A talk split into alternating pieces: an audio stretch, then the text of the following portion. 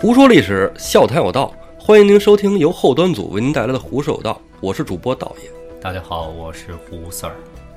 鉴于今天啊是一个特殊的日子，嗯，哎，今天是咱们中国的传统民间节日七夕，七夕，所以今天我们啊不聊《水浒》，咱们聊一聊风花雪月的那些故事。你我就知道你要聊风花雪月的那些故事，摁都摁不住。哎，正好今天是这个节日嘛，哈，嗯咱们做一期番外篇。聊点什么呀？呃，躲不开牛郎织女啊，聊点你真够俗的，啊俗了是 不是？ 来，那俗你也俗也得说，是吧？那你鹊来点不俗的。鹊桥约法鹊桥相会的故事，是吧？你这故事呢？你说你说要说俗吧，咱也没得说，是吧？这个那也得说呀。你这可是你们呢，不能说我俗，是吧？因为是道爷要说这故事了。哎，那你替我说了它。哎你说这鹊桥相会、牛郎织女，我就一下想起什么来了，你知道吗？嗯我一下我就想起就这么一个场景，就我上幼儿园时候第一次听到这个故事的场景。幼儿园听着，那你理解的够早的啊呀。这个你知道我为什么记这么清楚吗？嗯，就前两年我儿子上幼儿园的时候，啊他们幼儿园老师也给他们讲这个故事来着。我儿子，你知道，嗯嗯跟我上同一个幼儿园，对就对你家对楼底下啊那个，是是是，他那天一跟我说吧，我一下就想起我当时小时候搬着小板凳儿，在这个幼儿园的那个小教室里头听这故事的情景了。牛郎织女故事那么点孩子听，听得明白吗？就是说，反正那些就是美好的事情啊，听不太明白，粉红色啊是吧？因为没什么感触，是吧？对这个后来也没多想过。四五岁小孩儿哪儿懂什么叫那个金风玉露一相逢，便胜却人间无数，是吧？哇算，就是说你现在一想起来吧，多了点什么感触呢？就是觉得一年见一次面是挺不是滋味 儿的，是吧？一年一次哎呦，太惨了。不是滋味儿。那你说，那我当时对什么印象深啊？记到现在，嗯，哎，我告诉你，我就对那王母娘娘印象深。啊，大坏蛋，怎么呢？小孩儿小是吧？嗯，就胆儿小，心里觉得那是不是就是什么老妖婆儿之类的？嚯，哎，本事那么大，银簪子一划拉，一到银河，老狠人了。哎，后来我都上小学了，那个咱们去那个学校组织去天文馆，啊啊啊！回来以后，一人拿一那个小卡片儿，对着天上的那个星星找那北斗星，我也能想起王母娘娘来。嚯，你这联想的够远的。再后来，咱们那会儿看那漫画书《圣斗士星矢》，嗯我就对着那个天上那个星星，我找那个射手座，我不是射手嗯座嗯吗？嗯，我也能想起王母娘娘来。射手座跟王母真娘的啊差的有 点远。真的啊，你那会儿你你知道咱们那会儿小时候北京那个天儿啊，不像现在这么亮，正儿八经能看见不少星星是灯没这么多。啊。那个你加上再后来又知道有那么几个仙女儿下凡洗澡，嗯嗯，有一小伙子偷瞧人家洗澡，拿着内衣，真主出后来还把那个妹子撩上了，那故事是吧？嗯，董 永，书上的， 哎，就是他，他那好事不也天让仙配。也让王母娘娘给搅黄了，对不对对？对对再往后来，上中学那会儿，那劈山救母那个动画片那电影《啊，三圣母》也对对对也是王母娘娘搅黄的。我我就想你，你说就这么一个坏坏老婆子，是吧？她她怎么就能当神仙呢？你这么一说，在我心里感觉它更坏了。而且就那会儿，你说去看那个《西游记》那电视剧，电视剧的《西游记》啊，嗯把那玉皇大帝演的也不是什么好神仙，啊，对对，对你西再游看记》那里是是吧？？你再看那四大天王那形象，嗯，就是神仙怎么都这样啊？你看那希腊神话里呢，也是除了通奸就是通奸，那希腊神话就别说了，跨着那辈儿的通奸。脏极了。哎，说到这儿，我就得和大家说了，后来也是看点闲书，慢慢的这个稍微知道点儿。就咱们小时候，都别小时候，就十十十好几了，那嗯会儿那书要讲这种神神鬼鬼的不多，对，挺少的嗯。为什么呀？就九十年代那会儿，听见“迷信”这个词儿的频率比现在高多了。对对，对吧？现在基本上没人说你说这个人跟你说啊，别迷信了，对吧？在民间文学故事现在哎都是吧，比较开明。你那会儿就是有这书，也都是那种特没劲的，看不懂。嗯，你知道想看多有劲的呀？你说，就我主要说的是，就那神仙那名儿太对对对长了，什么那个那玉皇大帝叫什么？昊天、金阙、至尊、玉皇大帝，对，什么中天紫薇、北极太皇大帝，什么东极妙言清华大帝，什么太乙救苦天尊。哎呦我去，你现在看你是不是也眼晕？啊嗯对，道教神仙名字，嗯，九哎加天一应元堆雷的霆那不个化号哎天尊啊什么的，哎对，，所以真的就好多这方面的书，就现在啊，都都都都挺通俗易懂的了。嗯，就是你各方面稍微有点积累，再一看呢，就不难理解了，比原来强多了。所以后来就是看那种闲书看的，哎，里边写这些神仙怎么怎么回事儿，慢慢慢慢慢慢就明白点儿了，是吧？啊普及一下，这不今儿就嘚瑟嘚瑟呗。来吧开始你的嘚瑟，哎，那么多废话是吧？ 这个咱今儿我就说说这王母娘娘，来整，是吧？咱聊别聊大，气息的人都聊牛郎织女，您来这王母娘 娘有个性，整，嗯就是咱首先说什么呀？就是说照浅了说，头两天咱俩跟黑老师聊的时候也说来着，说没准哪天水果要指不定说完了，没准儿说《封神榜》是吧？啊打一铺垫呗，慢慢的，对，就是一提到神仙，咱们得先弄清楚了，是咱们土生土长的道教专有的。咱不把您跟希腊神话也好，北欧神话也好，或者和西方宗教里的神弄混了，因为名字跟这个属性差的太多，长那样儿也不一样，是吧？这这，咱就强调一下，别和这个佛菩萨弄混了。佛菩萨是佛菩萨，神仙是神仙，对，神仙天尊，哎虽然这个佛道文化之间互有渗透，是吧？但是呢，对俩系统的，对对，你打比方说那济公，那就佛菩萨系统的，嗯，不是神仙，活佛嘛，活佛。哎，所以咱再说一次，就是神仙是咱本土道教专有的。哎，第二呢，必须得说就是什么呀？所有的神仙正儿八经的说都是好的，没有坏的，无论他官儿大官儿小，嗯，因为搁咱哎中国坏的他当不了神仙，对，甭管他是体系内的神仙，还是那种民间供奉的神仙这儿我插一嘴，啊、神仙神仙神和仙不太一样，哎，对，神是神，仙是仙，对，大部分都是仙啊，然后呢，神呢是天界公务员。哎哎，仙是自个儿修的，对，所以你看《封神榜》里边说谁要封神，不想去，都不想封 神，愿意当散仙，自由啊。对，就咱说这那些说能干坏事儿的那种神仙，嫉贤妒能的神仙，都是小说里编的。哎，对，行，咱就先说王母娘娘，拿她当个样板儿，咱说说，因为她是神仙，就必须得带一嘴。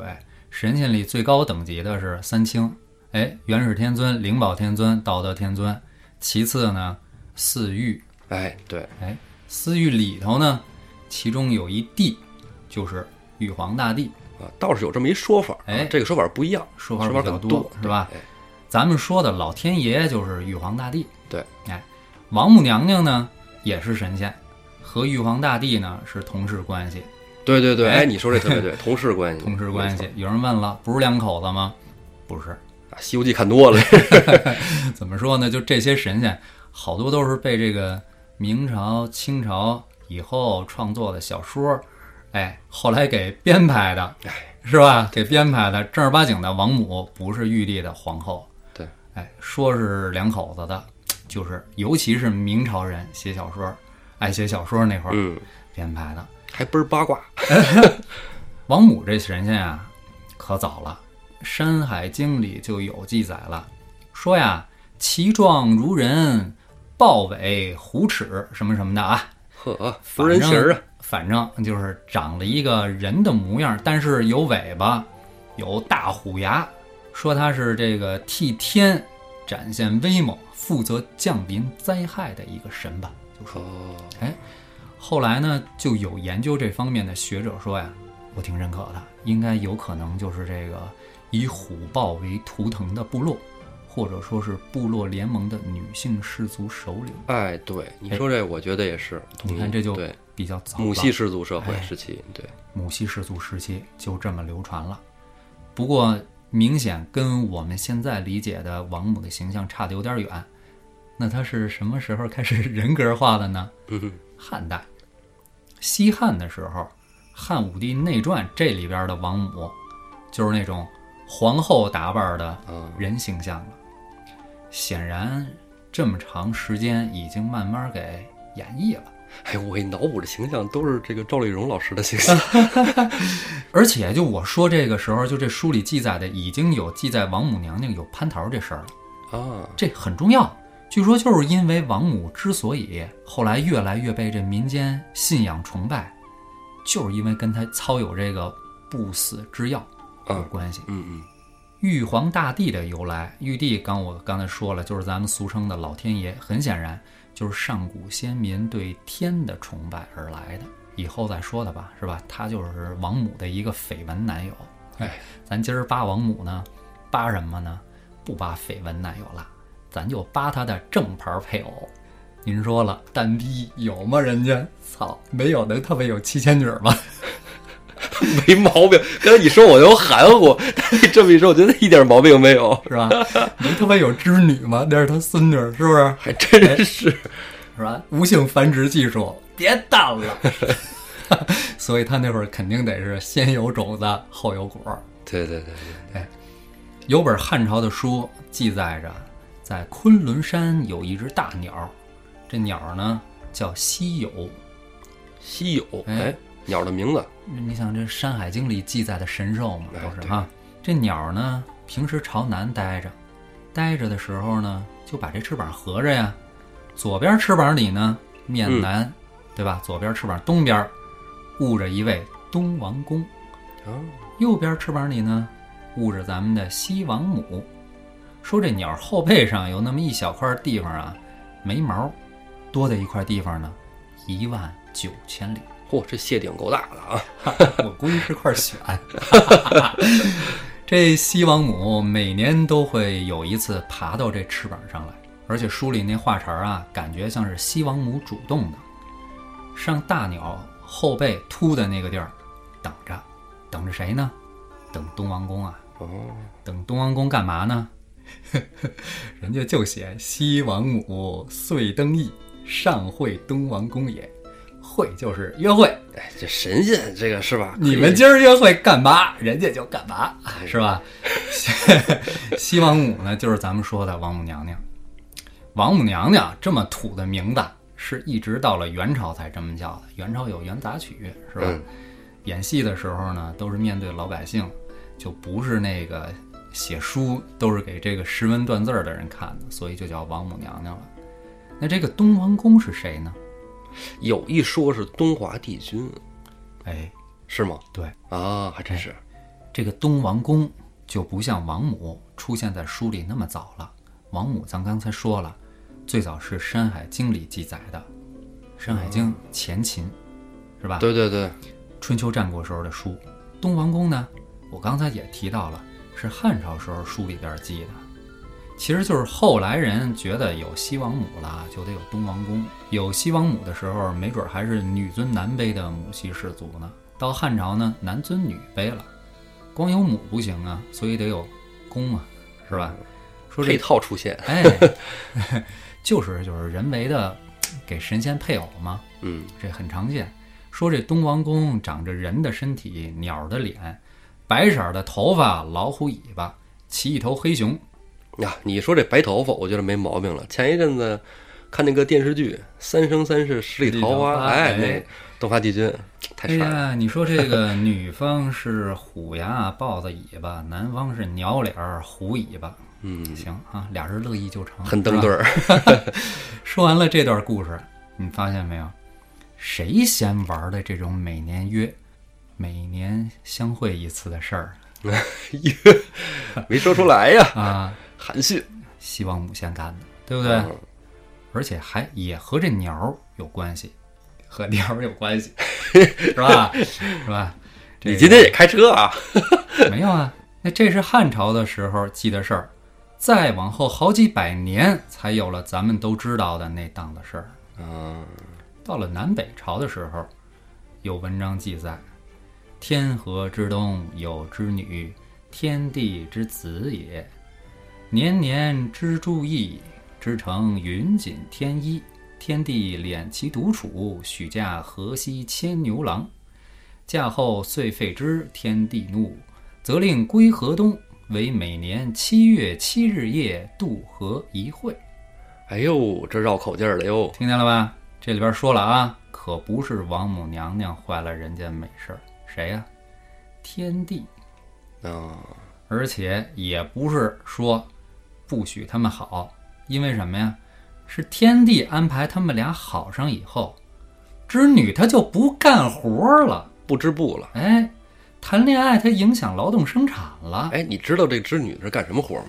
织布啊哎，织女在天上织这布啊，就是人间看到的云彩啊，是吗？啊。哦，刚才我那个文章里写的好像就是这个意思，哎这是吧？对对对对对，他们织这个七彩祥云。哎，话说这个织女啊，咱抛开那些神神鬼鬼的，咱们从古代观星上开始说起。嗯，最开始我了解这个天文学，其实跟你一样，是去咱们动物园边上的天文馆。那天文馆之后，了解了什么什么，呃，黄道啊，是吧？各种星座呀觉，得可有意思了。哎，对，当时了解的太片面了，只了解的就是西方学术里的这个关天心，文学。哎哎，对对，其实咱们中国古代啊，从上古时期就开始观测星象了。对啊，这个夜观星象特别重要。对，这古代古人观测啊，叫太阳、太阴、嗯金星、木星、水星、火星、土星哦，啊，它们之间互相运动啊，它们是不是静止的？嗯它们都在运动。最简单的，你看这个太阳、月亮是吧？每天都在变化，是不是？这古人观测啊，把太阳运转的规律对应天上的星座，分成了二十八个星宿。这史学界啊也公认，这二十八个星宿在中国古代的这个天文历史上啊，占有非常重要的地位。嗯一直到现在也是可以跟古代的这个二十八个星宿所能对应上的。那么这二十八个星宿呢，又把它分成四组，嗯每组七个嗯，啊。这四组星宿呢，组成了大的星座，这不像欧洲那种观星术啊，一堆小的星座。咱们中国呢，把它分成四个，这四个大的呢就是青龙、白虎、朱雀、玄武、哦，啊，他们分别守卫着东南西北。咱们中国古代不也经常把它给神化吗？是不是？天之四灵，以正四方。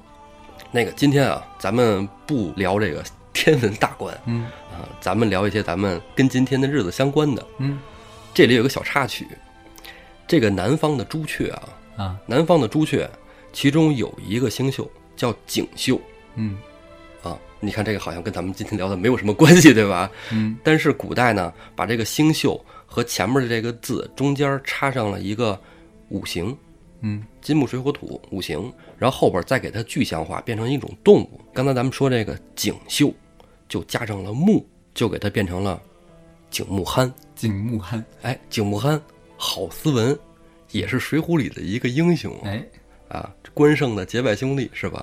咱们今天不说好斯文的事儿，又不说他，哎，咱们今天说的呀，就是玄武中的星宿。玄武中有两个星宿，一个是牛宿，一个就是女宿。哦，牛宿呢，牛金牛；女宿呢，女士服。你这说什么呢？说的我 云里雾里的这牛宿啊，其中最亮的星就是牛郎星啊，啊。这就好理解了。哎，女宿中最亮的星就是织女星。哎，牛宿中啊，有三颗星星，就像那个猎户座，嗯猎户座不有三颗星星挨着吗？是吧？哎，这里边也有三颗，叫合谷三星，中间那颗就是牛郎。据传说啊，牛郎星边上那两颗就是他的一儿一女，对啊，那会儿讲故事也是这么说的。哎，是吧？ 哎，对，女宿中呢有三颗亮星，其中最亮的那颗是织女星，嗯在它旁边呢有四颗小星星，古称箭台。这四颗小星星啊，据说就是那织布机，哦，织布机对，织女星和织布机。啊，不是不是其他的牛郎就行啊。但是这里边吧，就这织女星它有三颗嘛。你说古代吧，没把它说成就是哪颗最亮的是织女星哈，最亮那颗呢是织女一，然后剩两颗叫织女二和织女三，那牛郎占便宜了好奇怪。哎，这咱们就不深究啊。啊，其实，在古代先民观察这个星象之后啊，把它具象成牛郎和织女，其实并没有什么爱情故事。在咱们中国古代，不是以农耕文化为主吗？对对吧？所以男耕女织是很重要的生产活动。对，对，所以呢，男耕牛郎，女织织女。织女哎本身这个牛郎织女这个七夕本身它也叫乞巧节是吧？哎，对，咱都乞巧知节道，对起的什么巧啊？就是说，古代这个劳动妇女对这个织女她的这个出色的女工啊的一种向往和这个祈愿，能够得到像她一样出色的劳动技巧，对这么一种崇拜和向往。对，嗯，这男耕呢，其实也没什么好求的，主要靠天吃饭，老天爷赏饭吃就 行。嗯所以男人呢，就是没有这种什么祈福活动 啊，哎这种事儿问他爸去，让他爸问他爷爷去，是吧？这是那个传承啊。 对啊， 但是这种女织呢，因为女人可能对封建迷信活动更更更向往、更认真一 点。我不知道， 此言何来哎，这女的一般，你看女的就喜欢算命嘛，啊？对吧？你看现在说这个星座，女人也喜欢，哎，是不是算更塔信罗这？牌什么之类的嗯哎，对对对，所以说古代女人呢，就是哎向这个上天啊祈祷嗯啊，让我能做的衣服更好看一点吧女。人她她比男人要更 无助，但是呢，你说其实就是这么非常普通的祭祀活动，老百姓们吃饱了喝足了，你说干点啥呢？就开始八卦了， 给这星星编八卦爱情故事， 对。是吧？对，来自星星的你，刚才都说了，有那个西王母哪儿行？你得给她找一个配偶啊，东王公就这么来的嘛。对，你说刚才咱们说到这个星星了是吧？咱们还回过头说说这个西方天文学，嗯，日本的一部漫画啊，开启了很多八零后对于星座的认识。哎，对这个星座的认识，哎，也就是《圣斗士星矢》。嗯，但是《圣斗士星矢》里那些星座呢，其实是有可考的，那不是瞎编的。嗯，那主要来自于希腊神话。对，希腊神话呢，就跟中国咱们这个牛郎织女神话一样，嗯神话在后，观星在前。是的，哎，那古希腊天文学家托勒密嗯，发现了天琴星。天琴星有什么特殊之处吗？天琴星的最亮星就是织女一。哦，是哎同样的，那么，来自于天琴星，那有没有爱情故事呢？东方有，西方也有，巧了，巧了，哎，也是一个爱情故事。咱就把这个包含着织女星的天琴座聊一聊。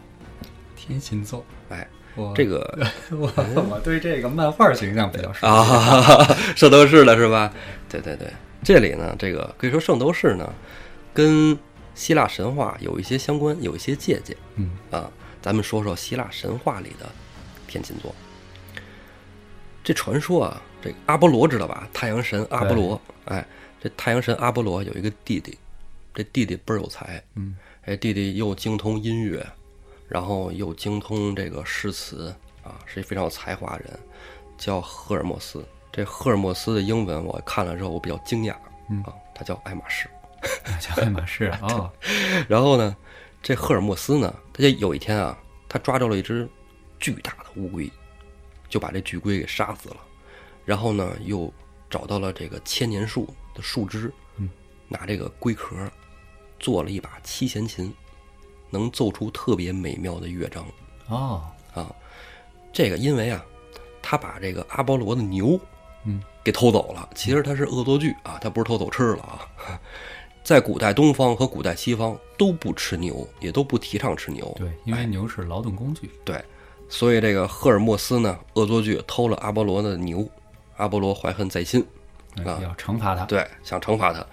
这赫尔墨斯呢，就把自己造的这七弦琴嗯，赔偿给了阿阿波罗，就是你看，你看我这琴我弹的多好听，你你送给你了。啊，哎，阿波罗也不会弹，琴就留下了。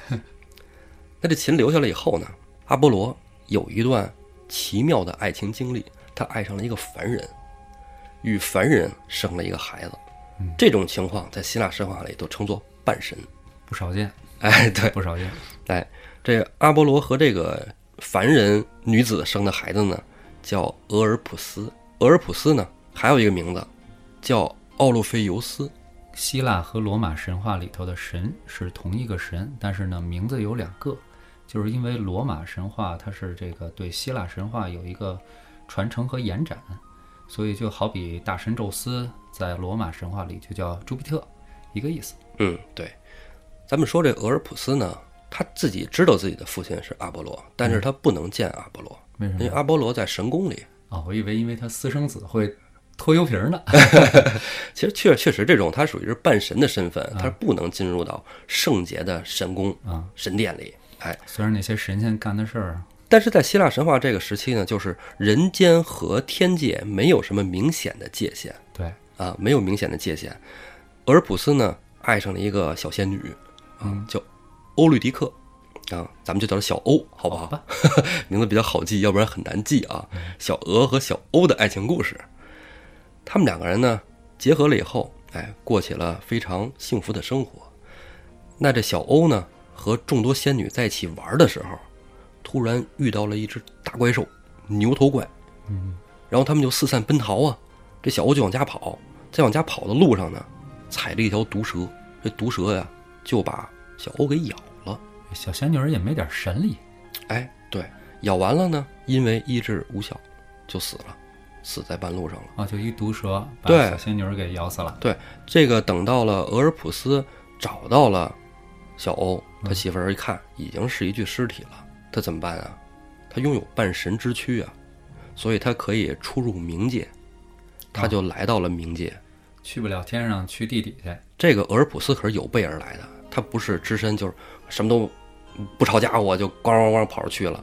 他拿上了他父亲留给他的那把七弦琴，来到了冥界以后，首先呢就是这条大河冥河冥河啊，咱们也翻译成忘川河，就黄泉的尽头嘛，哦忘川河嘛，哦嗯是吧？然后这河上呢有一个少公啊，划着船过来了，跟他说你干嘛去啊？这俄尔普斯就说说，我媳妇儿死了，我得上冥界去找她。少公说：“你这不合规矩啊！你这能你说来就来，说走就走吗？而且你看看你，你带着影子呢，你是人，这不是你来地儿。而且我看啊，你也不是一般的凡人，是不是？我也打不过你。但是我们这儿规矩，我上班呢，你别给我找麻我烦。劝劝你，哎，对，你就回去就完了。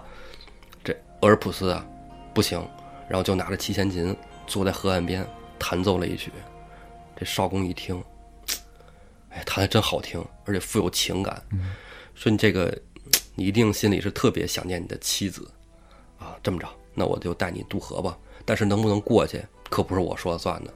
我只带你渡河，后边难关多着呢。而不说那没问题，说你能给我带过去就成啊，谢谢你啊。然后俩人都过了河啊。俄尔普斯上了河岸以后啊，往前走。这个在希腊神话里有一个三头恶犬看守地狱的大门，对对对地狱犬，哎，对，地狱犬，三个头，而且巨大，是吧？俄尔普斯虽然是半神之力，但是斗不过他，怎么办呢？他就用这把七弦琴弹奏了一首《安眠曲》，对狗弹琴，哎，对我弹琴就好使了。哎，这大狗睡着了，他就从这狗的身边啊溜进了地狱的大门。进了大门以后，走了没多远，看见了一帮复仇女神。复仇女神啊，集怨恨和嫉妒于一身。俄尔普斯向他们讲述了他的爱情经历之后，想救他妻子这份心，反而惹怒了复仇女神们。复仇女神就想把他杀掉，聊这事儿，你说不对路子是吧？哪壶不开提哎在哪壶。对，，但是他不知道啊。一帮妒妇，啊，俄尔普斯呢又操起了这把七弦琴，奏了一曲，在这个曲子里融入了非常深厚的情感，把复仇女神给打动了。复仇女神都在那呜呜哭，哎呦，你这这太感人了！你尔普斯，我跑啊！对，俄尔普斯这赶紧往里溜，层层关卡是吧？十八层地狱啊！冰王五四闯过去之后，见到了冥王和冥后，嗯，冥王就是哈迪斯，哎，冥王就是哈迪斯。对，这冥后是谁呢？冥后啊是四季之神。据说啊，那个时候人间啊只有炎热的夏季和寒冷的冬天，因为四季女神被冥王哈迪斯给掳走了。哦，后来经过宙斯跟这冥王哈迪斯的讨价还价商量啊，允许每年隔三个月出来一回。哎，这个时候呢，这个人间就有了春夏秋冬。你说这希腊神话是不是还都感觉都挺有契约精神啊？商量都好使。都是一家子，都是亲戚。哎，对，冥王哈迪斯跟冥后看见了俄尔普斯，说你干嘛来了？说我看得出来啊，你没死，你不是灵魂倒在这儿，你是肉身倒在这儿，而且你是一个半神。哈迪斯可能看出来了，他身上有阿波罗的血统，嗯，但是他没有声张。冥王就问他，说你来这儿有什么想跟我说的吗？你有什么想求我的？我尽我的努力帮助你。全是那句话，都是亲戚。俄尔普斯就说：“我妻子啊，欧律狄刻被毒蛇咬死了，现在到了地狱深处，我想带她回去。”冥王一听，哎呦，孩子，这个说法我可没听说过。来到我们冥界的，没有能活着回去的。你能不能活着回去还两说呢？你怎么能保证我能让你和你的妻子一起回去呢？俄尔普斯二话不说，掏出七弦琴，又奏了一曲。在听过这一曲之后，明后感动的落泪了。哈迪斯从未见过明后有过这样的表现，就觉得，哎，这俄尔普斯有点意思啊，嗯，曲子奏的可真够动听的，我得想办法把它留下来。但是他又不能明说，他跟俄尔普斯又商量，这样我赐你永恒的生命，也赐你妻子永恒的生命，你们都留在冥界好不好？哦，以后你每天就给我们弹琴，你妻子呢服侍明后，这样你们就能天天相见了。俄尔普斯说：“不行，我要带她回人间，那属于我们的家，我们要回到那儿去。”柠檬说：“嘖没得商量呗，没得聊呗。俄尔普斯说：“确实不想商量，不想聊。”明王说：“那好吧，看你看挺诚恳的啊，你既然把我这个明后也打动了，说服了，那这样，我答应你，你呢可以领着你的妻子离开冥界，手拉手不许放开，而且出冥界之前你不许回头。如果你要是回头或者手松开了，你的妻子欧律狄刻就会变成石像，啊，你说的这个故事好像似曾相哎识，似曾相识，对，哎，俄尔普斯呢记住了冥王哈迪斯的话，冥王哈迪斯呢就叫人带来了他的妻子欧律狄刻，把手放到了俄尔普斯手上。这夫妻一场，手拉手，一拉就知道是自己的妻子啊，拉着他媳妇儿的手就往前走，沿途穿过了十八层地狱，啊，也过了冥河，一直跑，一直跑，一直跑。那咱们前面说的还记得吗？欧律狄刻小欧被毒蛇咬了，对，他脚上有毒蛇咬的伤口，他越走越疼，越走越疼。他一疼，他就跟俄尔普斯说：“说我脚疼，你慢点走行不行？”俄尔普斯呢，不能回头啊，嗯也不能说话，啊，就拉着一接着走，接着走，而且越走越快。俄尔普斯怎么想的呀？就是你不是脚疼吗？咱们赶紧返回人间，我就给你医治，是不是？你甭管有什么伤口，我借助我半神的身份祈求天神哎免得都夜长可以。梦多对，赶紧走。但是欧律狄刻不理解啊，嗯欧律狄刻觉得你你你这我跟你说我脚疼，你听不懂人话是吗？嗯，他越说俄尔普斯走得越快，越说俄尔普斯走得越快着。急呀，就这一刹那，前面出现了一缕阳光，在地狱里能照进阳光的地方，就是人间的出入口。哦，他们马上就要重返人间了。这个时候，欧律狄刻把俄尔普斯手给甩开了。我说我脚疼，你听不见吗？俄尔普斯猛地一回头，啊，你怎么把手给松开了？就这一刹那，他回头再看见他的妻子欧律狄刻已经变成了一尊石像。哎，一场悲剧就这么诞生了。俄尔普斯呢，看见他妻子变成石像了，完全没有办法。为什么？这是他和冥王的契约。这个结果让我想到了什么呢？这就像咱们日常生活当中，男女朋友或者说夫妻关系，有的时候你说不清谁是对的，谁是错的，哎，频道差着呢。嗯，没法聊你你说这事儿，小欧做的有错吗？一个女孩子脚上有伤，她的爱人任她怎么叫、怎么说都不理她，对，还拉着他当跑马拉对松她。当然心里头，但是她的爱人自己又有自己的苦衷和原因，是吧？是，俄尔普斯呢，心灰意冷的回到人间，他找了一个叫色雷斯的山洞，在那里边就隐居起来了。每日呢，以泪洗面，弹奏忧伤的歌曲。有一天，正好有一群女妖从这儿经过，哎，听见这个洞里边发出了琴声，还有哭泣的诗歌朗诵的声音。嗯，女妖们呢，就进到洞里一看，哎，这一个小伙子很帅呀，就想跟他搭话。但是俄尔普斯呢，没有搭理这些女妖。女妖们呢，就想让俄尔普斯为他们演奏歌曲。人俄尔普斯正在那儿伤心呢，怎么可能答应他们呢？对，结果这女妖们呢，就用魔法变出了一杯有毒的酒，跟俄尔普斯说：“既然你那么伤感，用酒来掩盖你的忧伤吧。”就给了俄尔普斯。俄尔普斯把这碗有毒的酒喝了下去，在不知情的情况下，哎，毒发身亡死了。女妖们把俄尔普斯大卸八块，尸身丢入大海。哎，真是女妖，这后来这事儿啊，就传到了阿波罗那儿。阿波罗就听到了，虽然阿波罗孩子众多，但是他对他每一个孩子都付出了真心的爱。对，俄尔普斯也是一样。那他听闻了俄尔普斯被大卸八块，自己的儿媳妇儿被变成了石头，阿波罗呢也非常伤心。他呢就到了这个山洞里，找到了留下那把七弦琴，来到了神宫，跟天神宙斯说了这一切。天神宙斯说：“说没有办法，我不能让他复活，孩子，我只能给你留下一个永恒的纪念。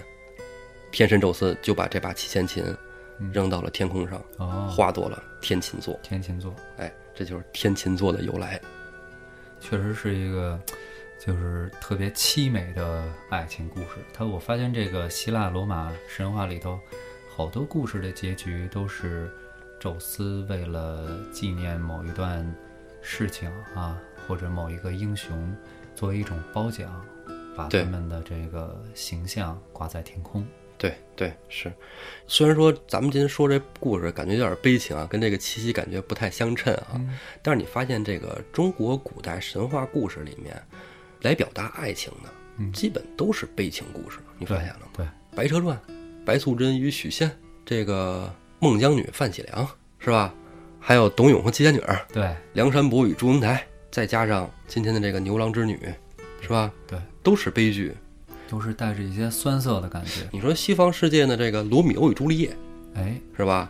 你包括咱们这个现代的《泰坦尼克》，是吧？代表爱情的都是悲剧，是为什么呢？我觉得啊，因为爱情走到了婚姻，这个爱情就变成了亲情，就不容易被人记住，因为平淡。但是话说回来了，平淡就是最真最美的。就是形式上追求的这个完美，其实在本质上未必是完美的。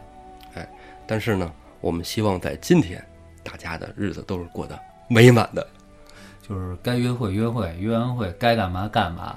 注意安全。 好吧，今天故事我们就说到这儿了，祝大家七夕快乐，咱们下期《水浒传》见。